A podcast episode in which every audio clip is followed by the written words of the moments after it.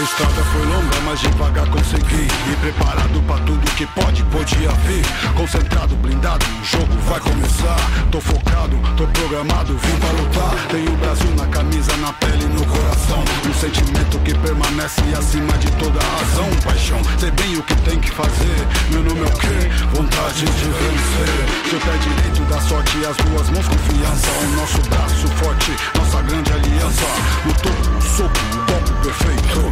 A distância, o salto, é a causa, é o efeito. Hoje eu... Boa noite para você que sintoniza a Rádio Agência Nacional em todo o Brasil. Eu sou Álvaro Guilherme e a partir de agora te trago as principais notícias do cenário político na coluna Brasileiros da República.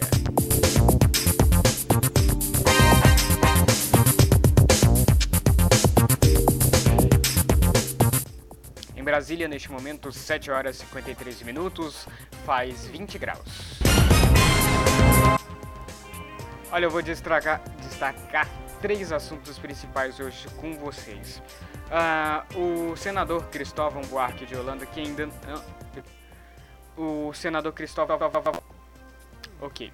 O senador Cristóvão Buarque, que ainda não se decidiu como vota no processo de impeachment, foi convidado para almoçar na sexta-feira com o presidente em exercício, Michel Temer, no Palácio do Jaburu. O convite se deu depois da, da reunião na semana passada com a presidenta Dilma no Palácio da Alvorada. Cristóvão tem dito ainda que está indefinido sobre seu voto no processo do impeachment.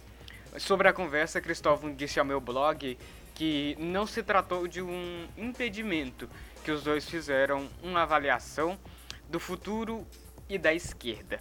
Ele disse, aspas, o encontro com Dilma serviu apenas para uma coisa, para mostrar que não há golpe, porque fui recebido por ela no Palácio da Alvorada. Até cafezinho quente tinha. Fecha aspas. Afinou, afirmou Cristóvão Buarque que se disse disposto a conversar com os dois lados. Essa matéria está disponível no meu blog alvaroguilherme.wordpress.com. Outro assunto que eu também queria destacar com vocês, muito importante, foi o sumiço né, de computadores do Banco do Brasil lá na sede 3. Os funcionários do Banco do Brasil aqui em Brasília estão intrigados com a sumiça, com o sumiço né, de computadores uh, da sede do Banco do Brasil.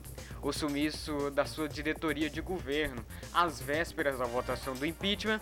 A suspeita foi de queima de arquivo ou sabotagem para sonegar arquivos essenciais para o governo, para o novo governo.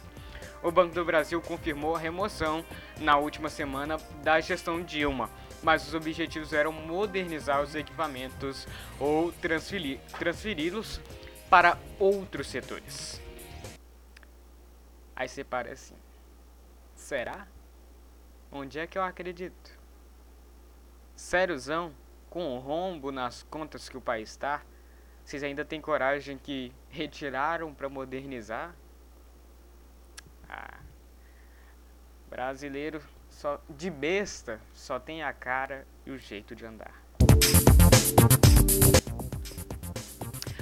Olha, informações sigilosas haviam nesses nesses HDs, né? Os, ou hum, porque não estavam na rede, não estavam em nuvem, eles estavam guardados nos HDs por motivo de segurança. Ao contrário das informações institucionais e do sistema de rede do Banco do Brasil, que estão nos HDs dos computadores, não podem ser recuperados. Traduzindo, queima de arquivo. O que é segredo de justiça, por exemplo, fica guardado só nos discos dos computadores, disse um funcionário da, do Banco do Brasil uh, depois, da, depois do sumiço né, desses computadores. A diretoria do governo do Banco do Brasil era de Jair Carlos Macedo desde outubro de 2015. Agora ele é secretário, ele é secretário executivo do Ministério do Trabalho do presidente Temer. Olha, de janeiro a maio o governo, que era chefiado por Dilma Rousseff, gastou apenas, somentemente, 3,24 bilhões de reais para o programa de aceleração do crescimento. a maior promessa de campanha do PT. Esse valor representa um irrisório de mais ou menos 10,3% do total de 31,62% destinados para o programa.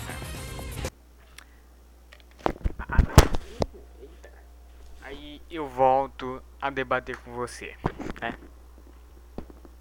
O governo ali com 30, 30 poucos, né? Até pouco. 31,62 bilhões de reais para gastar, para investir em asfalto, para investir em escola, que é para isso que serve o PAC, e gastou apenas, apenas, dos 31. Elabora que você tem 31 laranjas, você come 3 e deixa o resto guardada, ou dá estas outras que sobraram para um amigo seu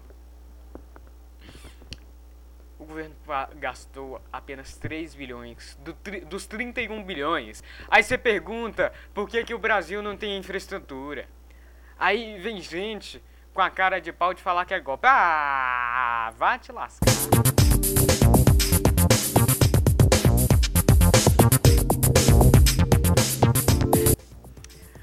Continuando, né? O negócio é difícil. Dos 31,6 bilhões destinados para o orçamento, a Dilma empenhou apenas 12,2 bilhões para este ano, não chegando à metade do valor aprovado. O PAC surgiu lá no governo Lula para com a promessa de revolucionar o investimento em infraestrutura. Tudo isso conversa mole. Eleita em 2010 com a grande promessa de ser uma grande gestora, Dilma virou uma espécie de madrasta perversa do PAC. No Fórum Nacional de Administração e Gestão e Estratégia, o juiz Sérgio Moro rasgou o cu de elogios ao ministro Fábio Medina, o chefe da Advocacia Geral da União, que, des... que detestou isso. Irritado, que foi José Eduardo Cardoso, que fez da AGU apenas a AGD, Advocacia Geral de Dilma.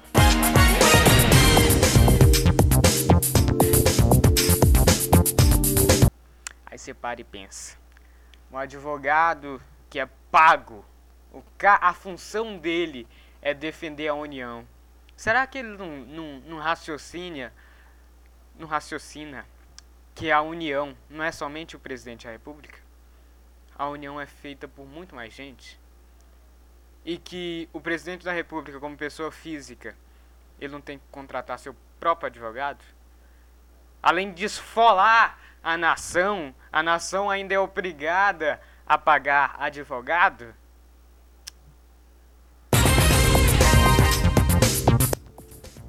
É de lascar.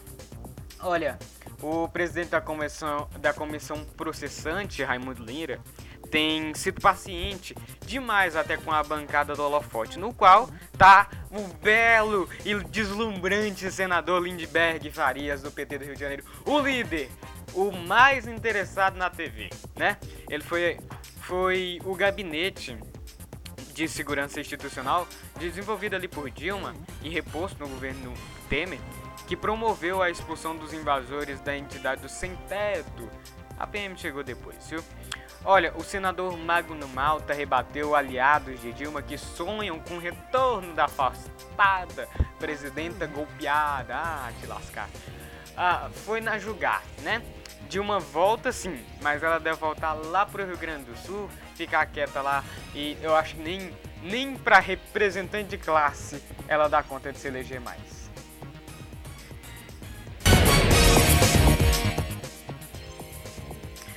Olha, repercutindo bem também no meio jurídico, a posse do novo ministro do STM, o Superior Tribunal Militar, Pericles Aurélio Lima de Queiroz, o subprocurador, assumiu a vaga destinada a membros do Ministério Público Militar, antes ocupada pelo ministro Olímpio da Silva Júnior. Olha, quem fez a Câmara também aprovar, ou eu já mudei de assunto, quem fez a Câmara aprovar o reajuste dos, do, dos servidores foi o próprio Henrique Meirelles, o ministro da Fazenda. Ele disse a políticos do PSB, do PSDB, perdão, dentro do, do Congresso, que o benefício político era maior que os custos do, para os cofres públicos, né? Ah, vamos cortar também não.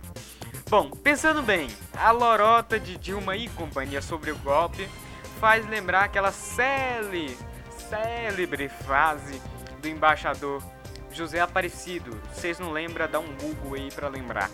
O mentiroso acaba acreditando na mentira.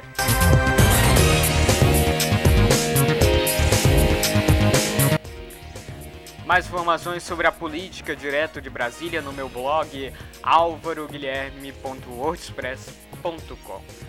Mais informações sobre política você acompanha no decorrer da programação da Rádio Agência Nacional. Essa foi a edição de número 28 do Brasileiros da República. De Brasília, Álvaro Guilherme para a Rádio Agência Nacional.